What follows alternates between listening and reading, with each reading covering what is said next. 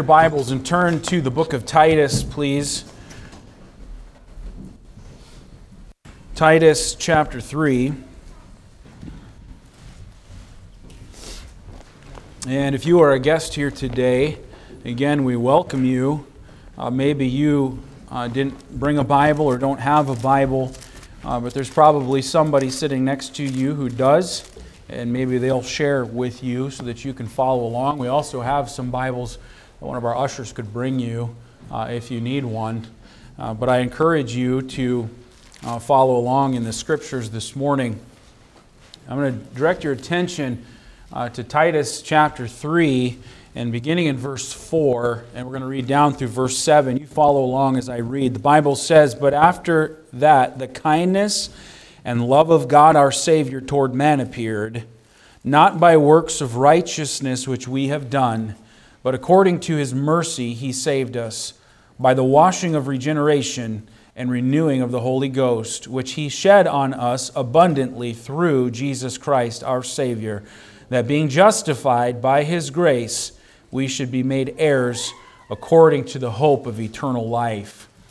Our passage this morning, if we just read over those wor- words. Excuse me. Hate it when that happens.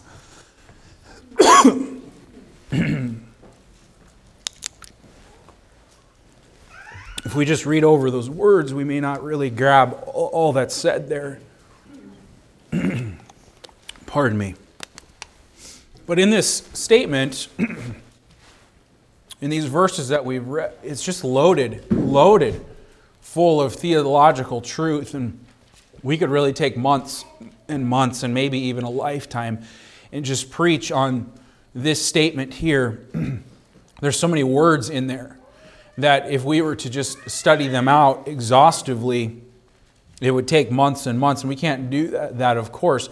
But the truth that is contained here, it sweeps from eternity past all the way to eternity, eternity future.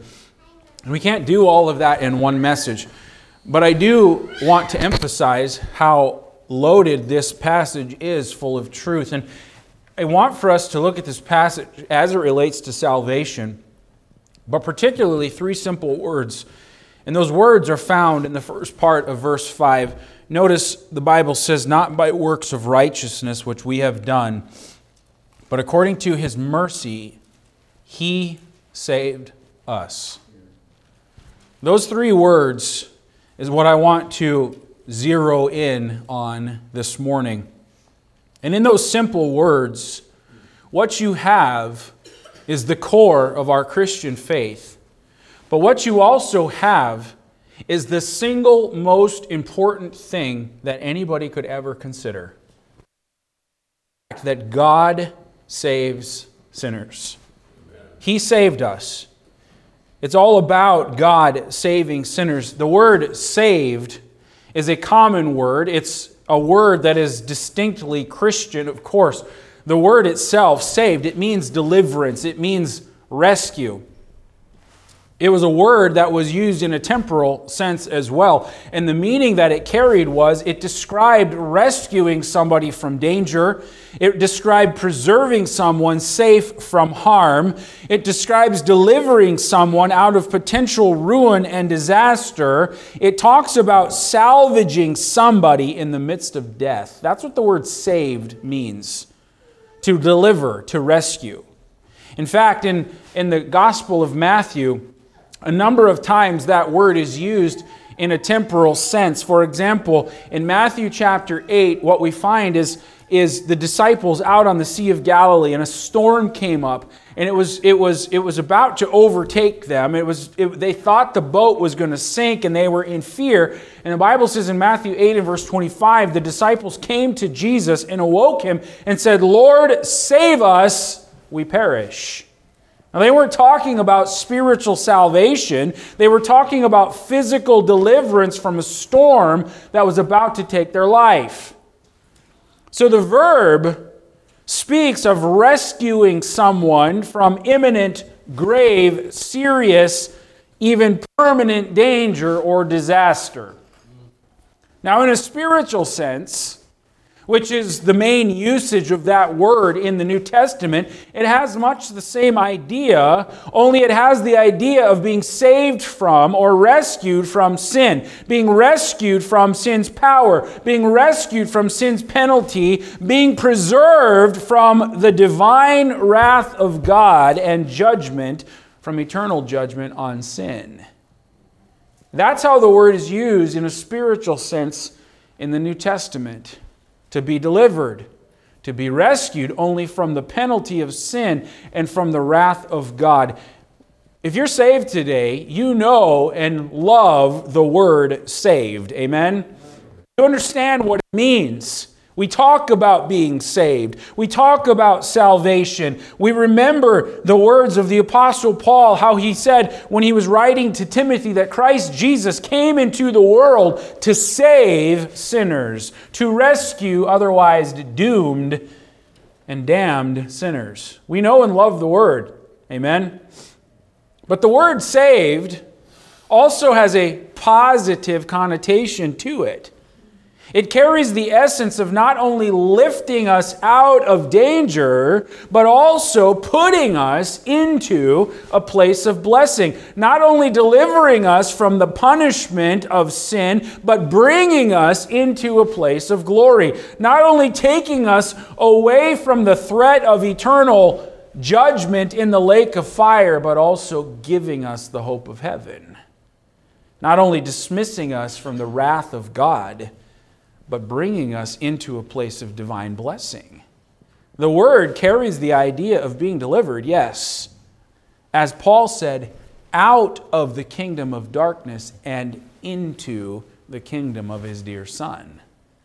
And so we come to know and love the word saved. It's God saving men and women from their sins and the inevitable eternal consequence of our sin. Being saved is the theme of our preaching. Amen? It's the theme of our witnessing. Why do we witness to people? We tell them of the fact that God can save their soul, can rescue them, deliver them from sin's penalty. It's the theme of songs that we sing. We could go through our hymnal and we could find salvation songs and we could read the words. It's the theme of the songs that we sing. Uh, the, the, the great reality of the Christian faith is summed up in these three words that God, He saved us. Saved us from sin, from the power of sin, the penalty of sin.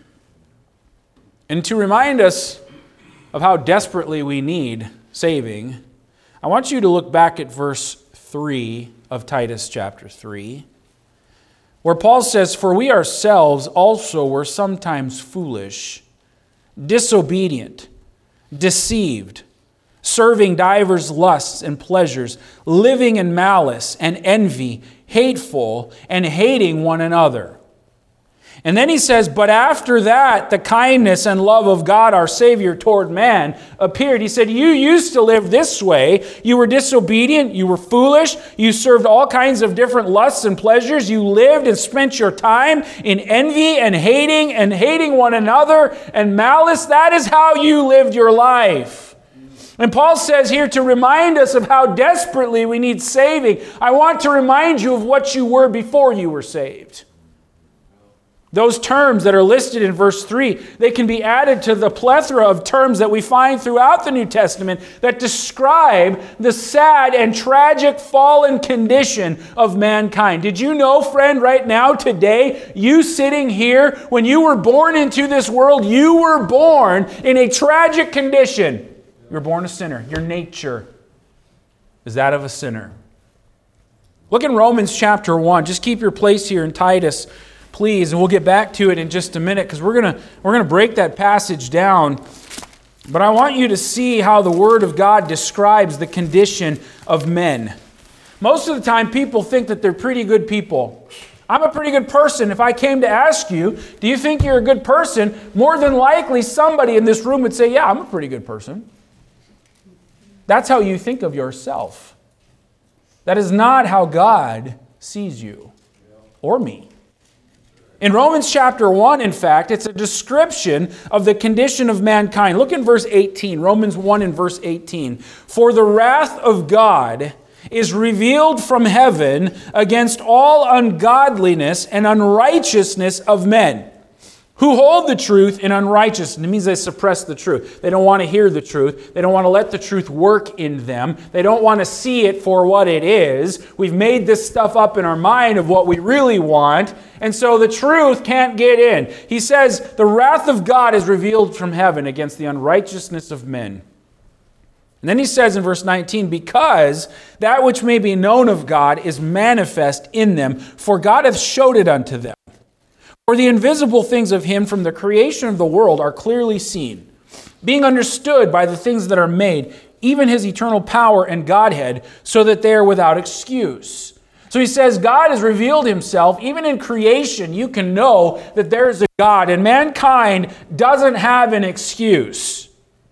And then in verse 21, because that when they knew God, they glorified him not as God Neither were thankful, but became vain in their imaginations, and their foolish heart was darkened. Professing themselves to be wise, they became fools, and changed the glory of the uncorruptible God into the image made like to corruptible man, and to birds and four footed beasts and creeping things. He says they made idols that they would worship, and they denied the one true God. You get to verse 24, and he says, Wherefore? And that means whenever you see the wherefore, you got to go back and find out what it's there for. And we just found out. Because man is in this condition, because of that, God also gave them up to uncleanness through the lusts of their own hearts, to dishonor their own bodies between themselves, who changed the truth of God into a lie and worshiped and served the creature more than the Creator who is blessed forevermore. For this cause, God gave them up to vile affections. For even their women did change the natural use into that which is against nature. You know what he's talking about there? He's talking about homosexuality. In verse 27, and likewise also the men leaving the natural use of the woman burned in their lust one toward another, men with men working that which is unseemly, and receiving in themselves that recompense of their error, which was meet. He said they received in themselves the, the, the, the sowing and the reaping. You sow seeds, you're going to reap a harvest. You sow iniquity, you're, you're going you're to reap the crop. Why is there disease? Why is there AIDS? Why are there other kinds of, of, of transmitted diseases that way? Or in, in relation to it because you're just receiving the recompense of your deeds. The natural cause, natural course.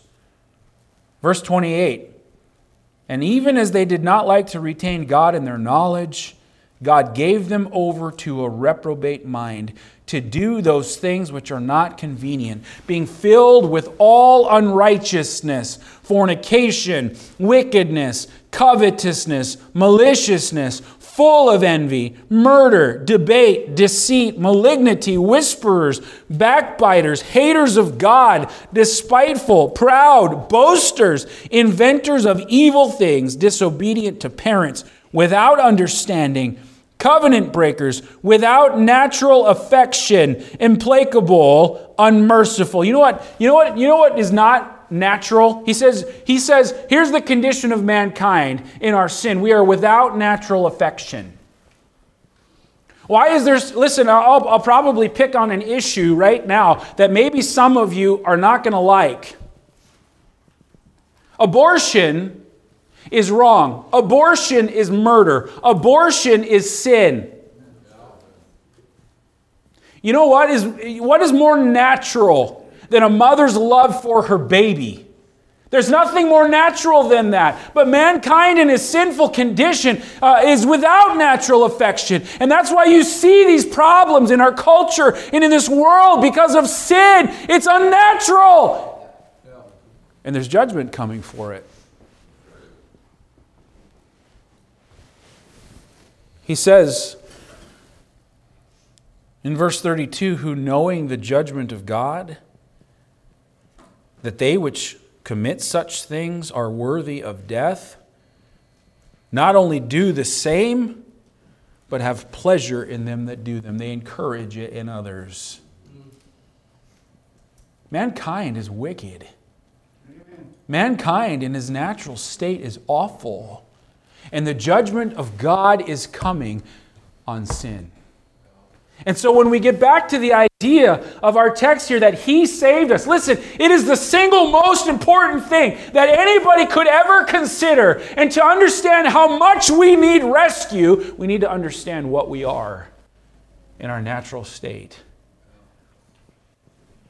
That we're wicked and we're not good people. In fact, the Bible says that there's none that doeth good, no, not one.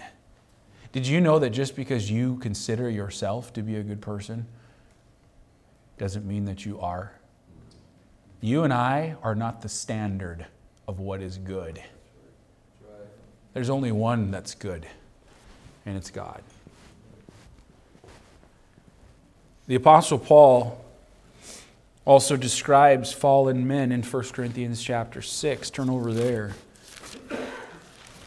1 Corinthians chapter 6.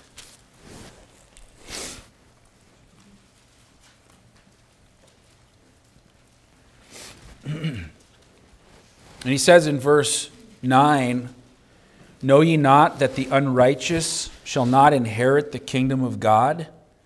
Be not deceived, neither fornicators, nor idolaters, nor adulterers, nor effeminate, nor abusers of themselves with mankind. That's homosexuality again.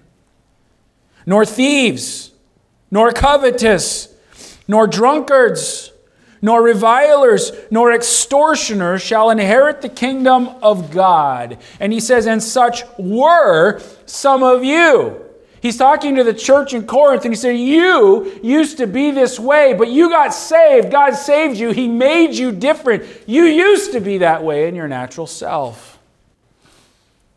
He describes people as fornicators, idolaters, adulterers, effeminate, homosexuals, thieves, covetousness, revilers, swindlers, drunkards.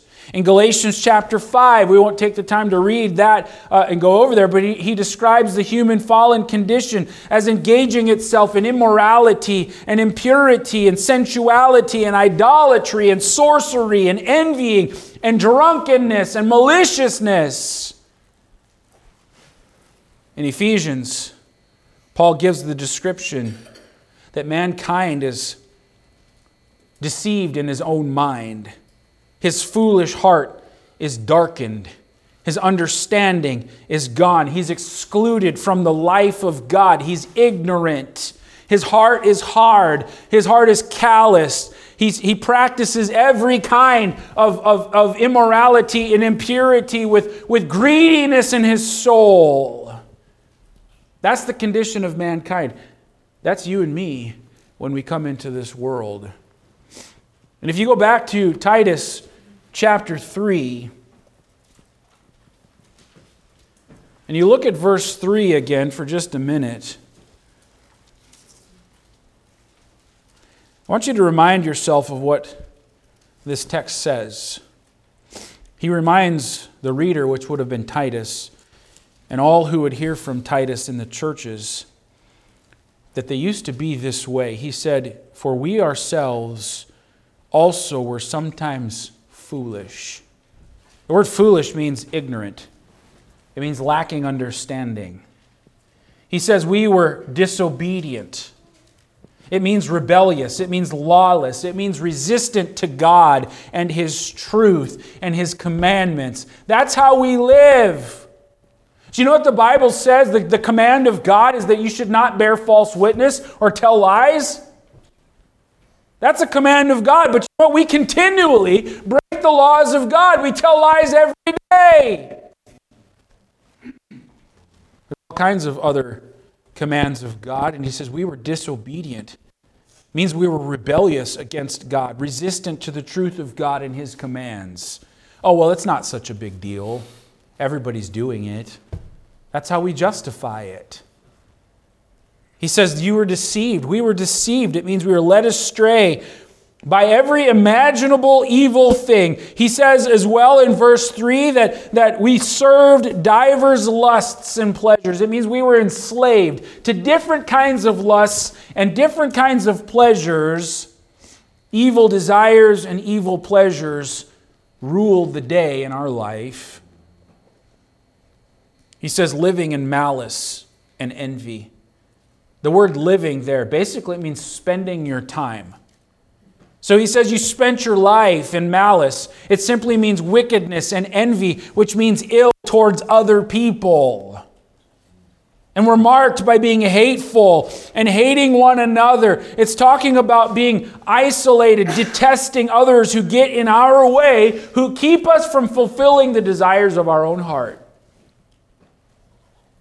All of that diagnosis from all of these scriptures leads us back to Romans chapter 1 and verse 18, where it says, The wrath of God is revealed from heaven against all ungodliness of men. And Romans 6:23 that says the wages are what we earn for our sin is death. Listen, that is the horrifying fate that all men need to be rescued from. So when we say He saved us, there's so much in those words. We need to be rescued from who we are and from the consequences of what we are. So we ask the question who's going to do that? Because we can't rescue ourselves. We can't save ourselves. Who's going to rescue such vicious, evil, consummate sinners? Well, then you look in our text and you come to verse 5. Verse 4 says, But after that, the kindness and love of God our Savior toward man appeared, not by works of righteousness which we have done. We can't save ourselves, we can't rescue ourselves, but according to his mercy he saved us. Who's going to do it? Who's going to rescue you from your condition? Well, the Bible tells us God, our Savior. In verse 6, Jesus Christ, our Savior. God is a saving God. Jesus Christ is a saving Lord. God is committed to rescuing unworthy sinners. That's why he's called God our Savior. Amen? He saved us. He saved us. It simply reflects the fact that salvation is totally a work of God. That's what it's saying. He saved us. The point being that we couldn't do anything about our condition. We're hopeless. We're dead in trespasses and sins. We can't do anything to merit God's favor and so he saved us. The words, he saved us. Well, we're going to break that down, this passage down, for the rest of our time this morning. We're going to see how those words emphasize some things about us and about God. And I want you to pay attention this morning with this foundation that's been laid of what we are in our natural state and what we need to be rescued from. All right? Let's pray and then we'll begin. Lord, I pray that you'd give us of your grace today. Lord, that your spirit would have free course in here. The word of God would work effectually in hearts. And Lord, my desire is that Christ is exalted. My desire is that you are that Christ is lifted up and that you are glorified. And so, Lord, I pray that you'd use your word to accomplish that purpose. And that as you promised, if Christ be lifted up, that you would draw all men unto yourself. And so we pray that you do that today. In Jesus' name we pray. Amen. First, I want you to notice in verses 4 and 5 that the words, He saved us, it really emphasizes how unworthy we are to be saved. Look at verse 4. But after that, the kindness and love of God our Savior toward man appeared, not by works of righteousness which we have done, but according to his mercy he saved us by the washing of regeneration and renewing of the Holy Ghost. First of all, it emphasizes how unworthy we are. Notice that in verse 4, it was after the kindness and love of God toward man appeared that he saved us. Verse 5 tells us that it's not something that is earned by our works of righteousness, but it's something that only comes because of the kindness of God. Did you notice that there? You cannot earn your salvation. You cannot work or do good things to find favor with God. None of us are good. The Bible says that all of our works are like filthy rags, the things that we would present to God as good things, religious things. See, I go to church. I'm here today, right? Pretty spiritual. God's probably pleased with me today because I'm in church. That has nothing to do with whether or not God is pleased with you. It has nothing to do with whether or not you have a relationship with God or you're rescued from your sin. People try to offer up to God all kinds of religious things and say, See, God, here's how good I am, and expect that somehow that earns favor with God. But the Bible says in Matthew chapter 7 that there's a day coming when all the religious people are going to say, See, Lord, I did this in your name, and I did that in your name, and I did all of these wonderful works. That's what it's called. And then Jesus is going to say, Depart from me, ye that work iniquity, for I never knew you. Paul says here it's not by works of righteousness which we have done. It has nothing to do with ourselves or with anything that we could ever offer up to God. It's only because of the kindness and love of God toward man. And what I'm saying is, it's emphasizing how unworthy we are of being rescued. Kindness is describing God here. It was the kindness of God that caused God to bring about the, the, uh, a saving plan for man. You know what? God is a kind God. God is not, God is not a God who sits in heaven, who's unapproachable, uh, who, who, who is, who is a, a dictator, who's, who's in the heavens just waiting for man to mess up so he can bring the hammer down on, on mankind. That's not who God is. The Bible says that he is kind. What do we mean by that?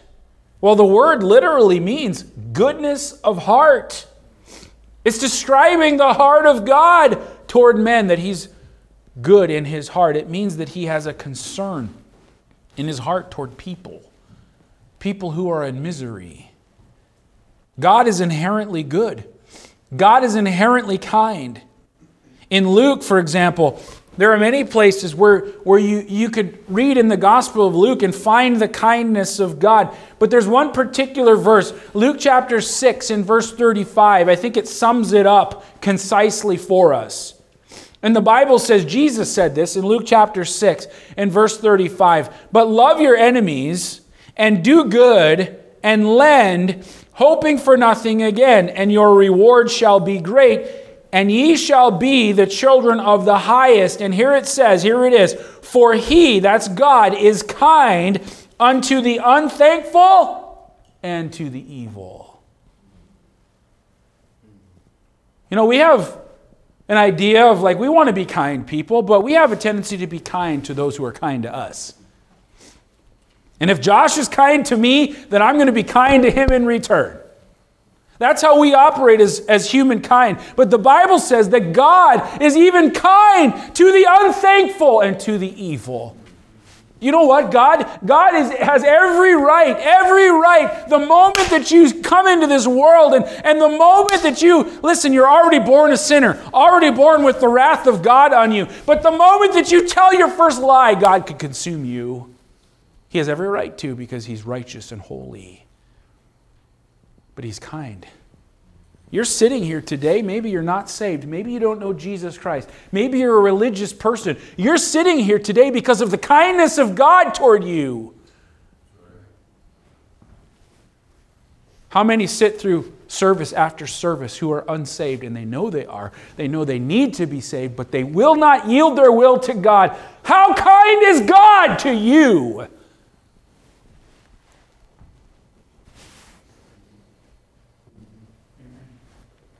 We're undeserving and unworthy. But God is kind. The Bible says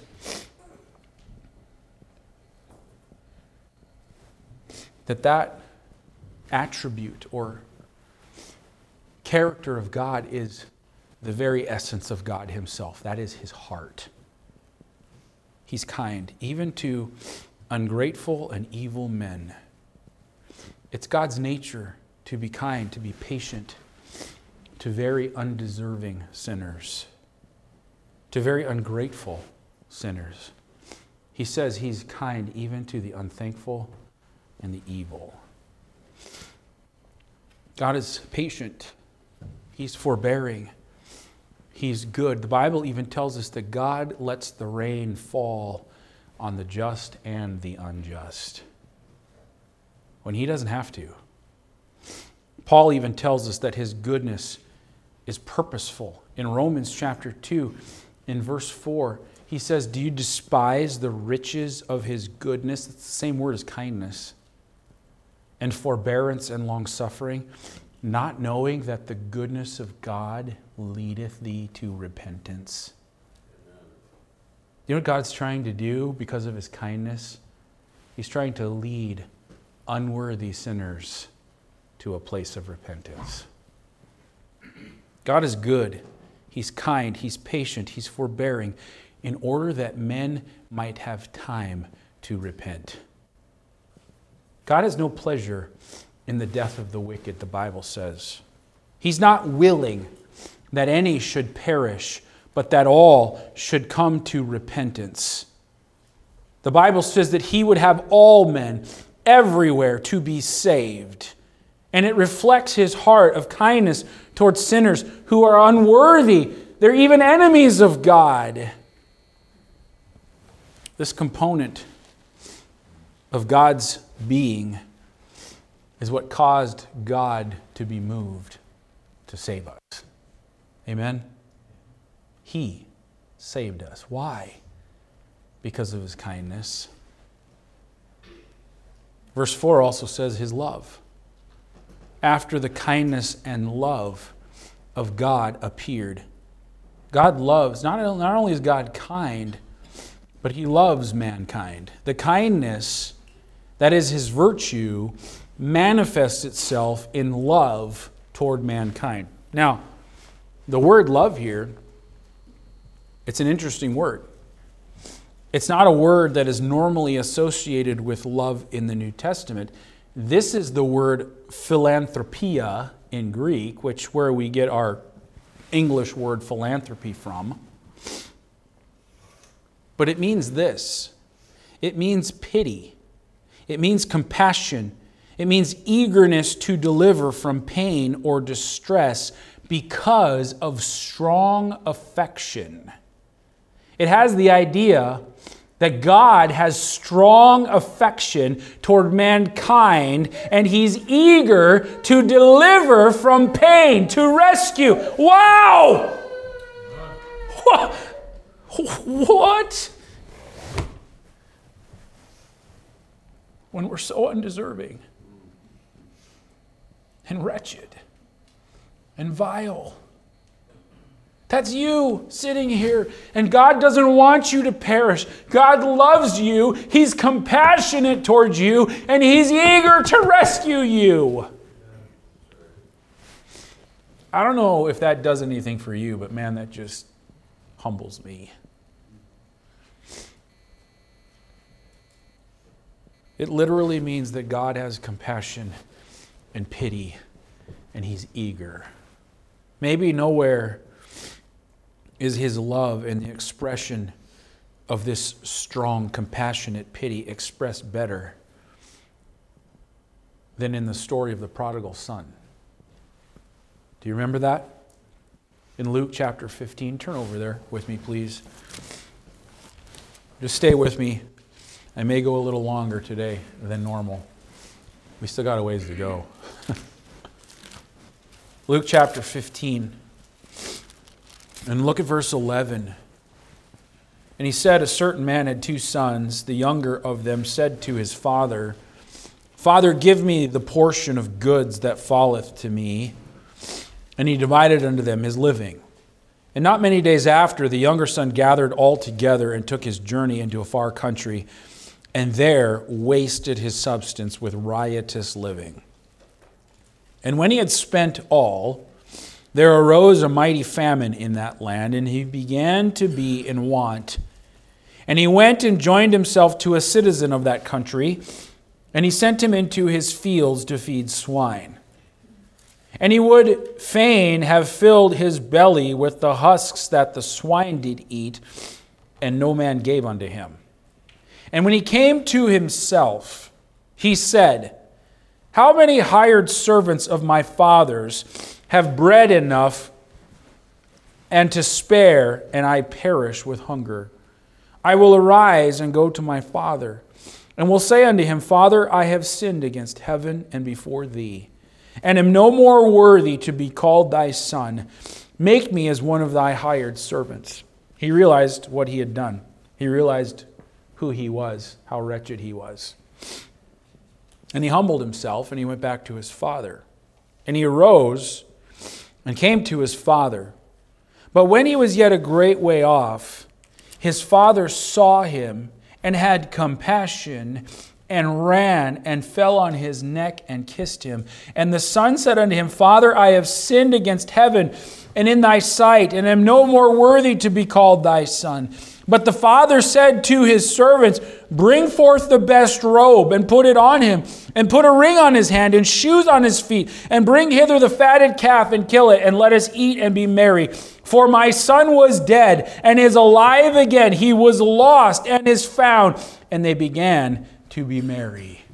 What a great illustration of God towards us. In this parable here, we see the heart of God. We see that in, in the verse 20 says that the father, when, when the son was still a long way off, he saw his son and he felt compassion and he ran and embraced him and he kissed him over and over again. Listen, that's the heart of God towards sinners. He's not a reluctant God to receive sinners. He's not distant. He's not stoic. He's not, you have failed. You have sinned. That's not who God is. The Bible says that this father ran and he throws his arms around his son and he said, My son was dead, but he's alive again. Bring the best robe, put the ring on his finger, kill the fatted calf, be merry, because my son is here. God throws his arms around the sinner, as it were, and embraces him when the sinner humbles himself and says, God, I've sinned against you. I'm not worthy. But we see the heart of God and compassion towards sinful people, the kindness and love of God. Amen. Amen. We also note in our text that the kindness and love of God appeared toward men. It appeared toward men. When did that appear? Well, it's a reference to the incarnation, it's a reference to the birth of Jesus Christ. It isn't that the kindness and love of God had never appeared before men. God's kindness and love could be seen in a myriad of ways throughout the Word of God, but the full, visible, personal manifestation of the grace of God and the kindness of God and the love of God came when Jesus Christ came into this world. And what did he come into this world for? To save sinners. He was compassion. Jesus Christ was pity. Jesus Christ was love. Jesus Christ was kindness. Jesus Christ was goodness in human form. He was the eternal God made visible, and all of the divine Father's attributes that love sinners were made visible in Jesus Christ. We couldn't rescue ourselves. It was the kindness and the love of God that appeared in Christ, and He died to save us. Wow. Notice verse 5 not by works of righteousness which we have done, but according to his mercy. he saved us. So here we see the kindness of God, we see the love of God, and we see the mercy of God. His kindness caused him to feel strong affection. His strong affection and compassion and pity caused him to be merciful. And so we look at verse 5 and we said that he saved us not on the basis of our deeds, which we have done, trying to do some righteous thing, but according to his mercy. Do you know what mercy is? Mercy is not getting what we really deserve. That's what mercy is. And we really deserve death. We really deserve judgment from God. We deserve wrath. But instead, God gives us salvation. Why? Because He's kind and compassionate and pitiful towards miserable sinners. He saved us. Those words emphasize how unworthy we are and who God is. Pretty powerful, isn't it? I want you to look, secondly, at the words He saved us emphasizes what happens to us. So it emphasizes how unworthy we are, but it also emphasizes what happens to us. It says, Not by works of righteousness which we have done, but according to his mercy he saved us by the washing of regeneration and renewing of the Holy Ghost. He says, There's washing of regeneration. The word regeneration, it means to be born again. It means to receive new life. And so when we see in the words that He saved us, it describes or emphasizes what happens to us. The washing of regeneration. It means to be born again. It means to receive new life. Only God can give life. That's what Jesus called being born from above in John chapter 3. He was talking to Nicodemus, and he said to Nicodemus, who was a religious ruler, Except a man be born again, he cannot see the kingdom of God. And he said to Nicodemus, You've got to be born from above. You've got to be born again. And Nicodemus is like, How can I enter a second time into my mother's womb and be born? And Jesus says, I'm not talking about physical birth. I'm talking about a spiritual birth, a new birth, a new life that is given to you by God Himself, a new creation. Only God can do that. Here is the sinner who is dead in trespasses and sins. He's hopeless. He's lost. He can't pick himself up. He can't rescue himself from divine wrath. And God comes along from the outside and regenerates him and gives him a brand new life. The washing in Titus 3:5 has nothing to do with baptism, by the way. Baptism will never save you. People say, Well, I'm a Christian. How, how did you become a Christian? Well, I was in church, I grew up a Christian, and I was baptized. A lot of people say that. Think that water washes away your sin. It's not talking about baptism. Paul uses that same word in Ephesians 5 and verse 26, where the washing is accomplished by the word. He says that he might sanctify and cleanse it with the washing of water by the word. Throughout the Bible, water for washing is likened unto the Word of God. In John chapter 15 and verse 3, now ye are clean through the word which I have spoken unto you. Psalm 119 and verse 9. Therefore, uh, uh, excuse me, uh, wherewithal shall a young man cleanse his way? By taking heed thereto according to thy word. In other words, what Paul is talking about here is describing the two agents of our new birth regeneration, the Word of God, and the Spirit of God. They're both involved in the new birth. Faith comes by hearing, hearing by the Word of God. In John 3 and verse 5, Jesus said, I say unto thee, except a man be born of water and of the Spirit, he cannot enter into the kingdom of God. In 1 Peter chapter 1 and verse 23, being born again, not of corruptible seed, but of incorruptible, by the word of God, which liveth and abideth forever. The washing of regeneration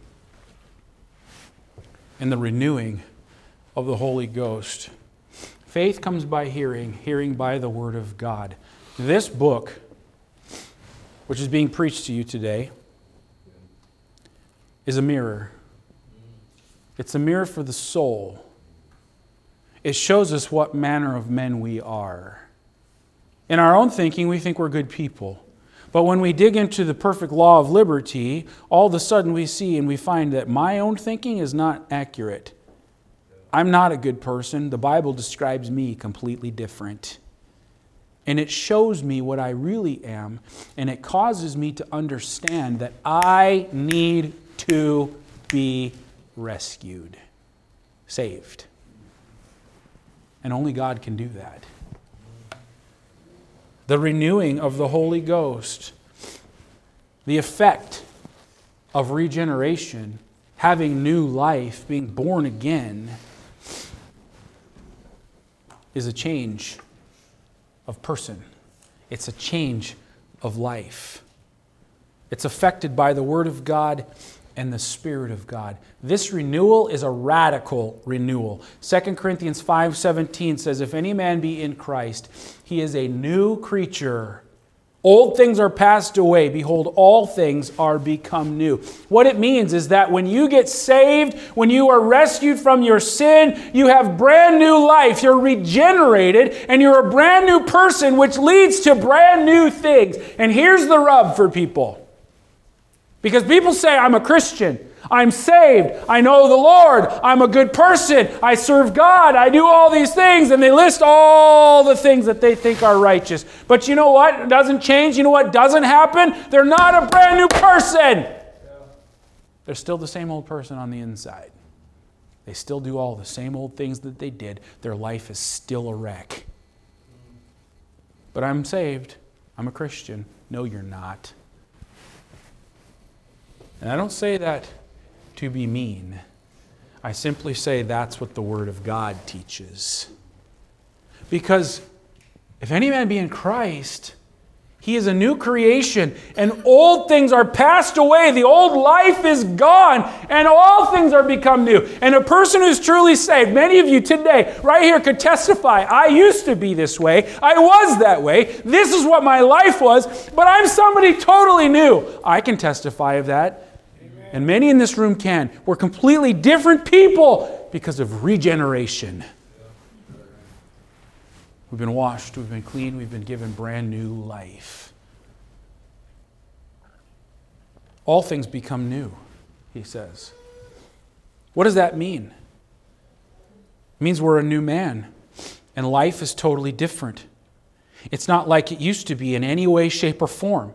We've got a new identity. We have new longings, new desires in our soul. We have new aspirations. We have new passions. We have new affections that are toward God. That is the work of the Holy Spirit in regeneration. Would you notice the beginning of verse 6, where he says of the Spirit that were renewed by the Holy Ghost, whom God hath, what does it say in verse 6? Shed on us abundantly. You know what that means? It means that God pours out His Spirit into your life. We couldn't do anything to get the Holy Spirit of God. I don't know if you remember this, but in the book of Acts, there was a man named Simon who thought he could buy the Holy Spirit.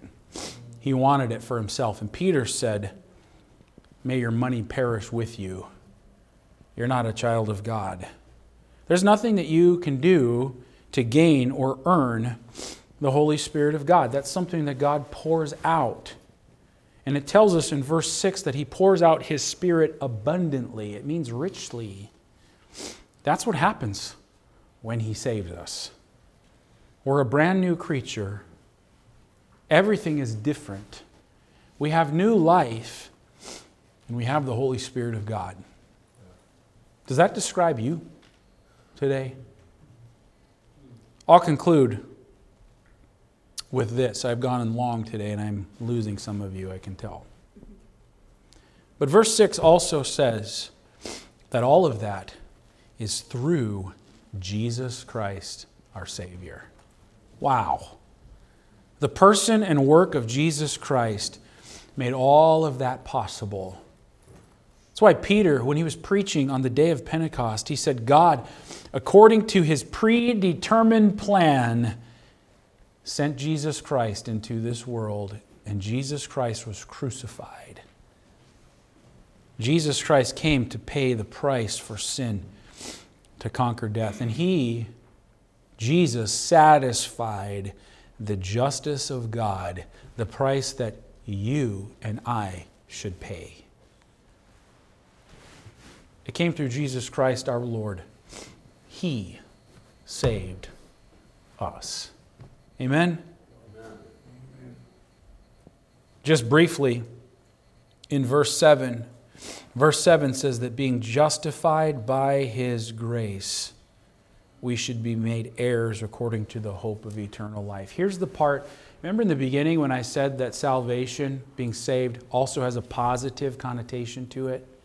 It's not just being rescued from, but it's also being brought into. Here's the part that I'm talking about where we're being brought into something along with being rescued. He says we're justified. That means to be declared righteous, and it's by His grace that is the unmerited favor of God. We didn't earn it.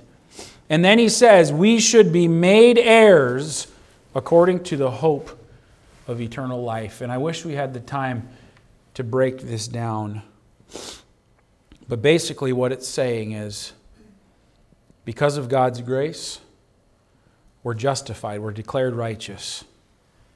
And the righteousness of Christ is imputed to us, it's put to our account we're clothed upon with the righteousness. And so God does not see our sin, He sees the righteousness of His Son. And it's all because of God's grace. Grace takes the righteousness of God, it puts it on our account, declaring us righteous and just in God's eyes because Christ has made a satisfactory payment for our sin. He paid the price. Therefore, our sins are removed. Justice is fully satisfied because of the kindness the love, the mercy, and the grace of God. Grace is giving us what we don't deserve. We don't deserve salvation. We don't deserve to be forgiven. We don't deserve to have our sins removed. We don't deserve the imputed righteousness of God. We don't deserve to be just before God. We don't deserve to come into His presence. We don't deserve heaven. But God's grace gives it to us because God's justice is satisfied in Christ. Amen. All of this results in the most immense and amazing benefit to you and me, and that's this. In Christ, we're made heirs, joint heirs with Christ of all that God possesses, and we're given eternal life when we deserve death. So the question is this morning are you saved? Are you truly saved, rescued? Not because of some religion or something that you claim, but has your life changed? Are you different? Have you seen the wretchedness of your own soul and in repentance toward God, said, God, I'm sorry for what I am and who I am, and I need to be rescued. And then put your faith in Jesus Christ, who paid the price for your sin. When did that happen for you? He saved us. Who gets the glory for that? Only He does. Amen. Let's pray. Heavenly Father, I pray, Lord, that you'd use the truth of your word this morning to draw men to Jesus Christ. And there's some here today who've never been born again. They don't have new life. Their life is still the same as it was. They might claim to be good people. They might claim some sort of belief in Jesus or claim some sort of Christianity. But the words we say and what we claim, those, those don't mean anything. What we need is to be rescued from our sinful condition. And Lord, I pray that you'd use your word as a mirror of the soul to show us what manner of men we are. We pray these things in Jesus' name. Amen.